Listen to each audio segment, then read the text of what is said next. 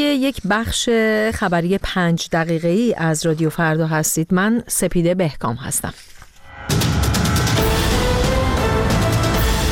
آژانس انرژی اتمی گزارش داده جمهوری اسلامی ذخایر اورانیوم 60 درصدی خود را کاهش داده است. وزیر خارجه جمهوری اسلامی تشکیل کمیته حقیقتیاب سازمان ملل را سازوکار تحمیلی خواند. و دوازده فعال حقوق زنان ساکن رشت روز پنجشنبه محاکمه خواهند شد. آژانس بین المللی انرژی اتمی در گزارشی محرمانه اعلام کرده ایران برای نخستین بار میزان ذخایر اورانیوم غنی شده 60 درصدی خود را در سه ماه گذشته کاهش داده است. به گزارش رویترز، یک دیپلمات ارشد روز دوشنبه گفت جمهوری اسلامی ایران ماهانه حدود 9 کیلوگرم اورانیوم غنی شده با خلوص 60 درصد تولید می کند با این همه میزان ذخایر اورانیوم با نزدیک به 7 کیلوگرم کاهش نسبت به سه ماه گذشته به 121.5 کیلوگرم رسیده است بنابراین گزارش ایران نزدیک به 32 کیلوگرم از اورانیوم غنی شده 60 درصدی خود را برای تولید اورانیوم 20 درصد رقیق کرده است.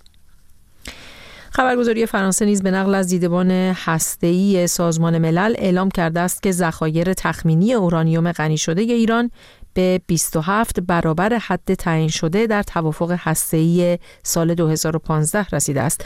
آژانس بین المللی انرژی اتمی تاکید کرده که سخنان مقامات ایرانی نگرانی این سازمان را در مورد توانایی تکنیکی تهران برای تولید سلاح هسته‌ای افزایش داده است. حسین امیر عبداللهیان وزیر خارجه جمهوری اسلامی ایران روز دوشنبه هفتم اسفند در سخنرانی خود در شورای حقوق بشر در ژنو تشکیل کمیته حقیقتیاب سازمان ملل را ایجاد سازوکارهای تحمیلی نامید. کمیته حقیقتیاب سازمان ملل متحد اوایل آذر سال گذشته به دنبال سرکوب گسترده اعتراضات در ایران با رأی اکثریت اعضای شورای حقوق بشر سازمان ملل تشکیل شد. آقای امیر عبداللهیان گفته که به باور او این کمیته هیچ مبنای منطقی و مشروعیت حقوقی بین المللی ندارد و صرفا دستاویزی برای سوء استفاده ابزاری از حقوق بشر برای اعمال فشار سیاسی به شمار می آید. ایران پیشتر از تأسیس چنین کمیته هایی در مورد اسرائیل استقبال کرده بود. سخنرانی وزیر خارجه جمهوری اسلامی در نشست سالانه شورای حقوق بشر سازمان ملل در افتتاحیه این نشست برگزار شد و شماری از فعالان حقوق بشر از هیئت‌های حاضر در این نشست خواستند هنگام سخنرانی او سالن را ترک کنند. این دومین سفر آقای امیر عبداللهیان به ژنو در کمتر از شش ماه گذشته است. جلسه رسیدگی به اتهامات دوازده فعال حقوق زنان ساکن رشت روز پنجشنبه دهم اسفند ماه در شعبه سوم دادگاه انقلاب رشت برگزار خواهد شد. به نوشته وبسایت بیدارزنی بازداشت گسترده این فعالان حقوق زنان و فعالان سیاسی در مرداد ماه با یورش ماموران امنیتی به منازل شخصی آنها در شهرهای رشت، انزلی، لاهیجان و فومن انجام شد. هنوز منابع رسمی اتهامات این افراد را اعلام نکردند. جلوه جواهری، زهرا دادرس، فروغ سمیعنیا و هومن تاهری از جمله این دوازده تنند.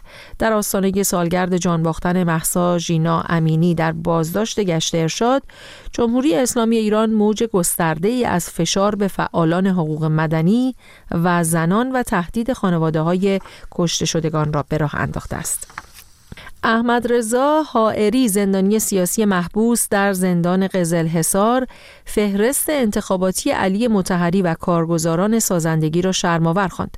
او در نامه ای که نسخه ای از آن در اختیار رادیو فردا قرار گرفته با انتقاد از فهرست انتخاباتی علی متحری با عنوان صدای ملت نوشته است که چه شرماور است انتخاب این نام می‌خواهند صدای کدام ملت باشند پیش از این نرگس محمدی برنده زندانی جایزه نوبل صلح در بیانیه ای انتخابات پیشرو در ایران را نمایشی و فرمایشی خواند و آن را تحریم کرد. به پایان این بخش خبری رسیدیم.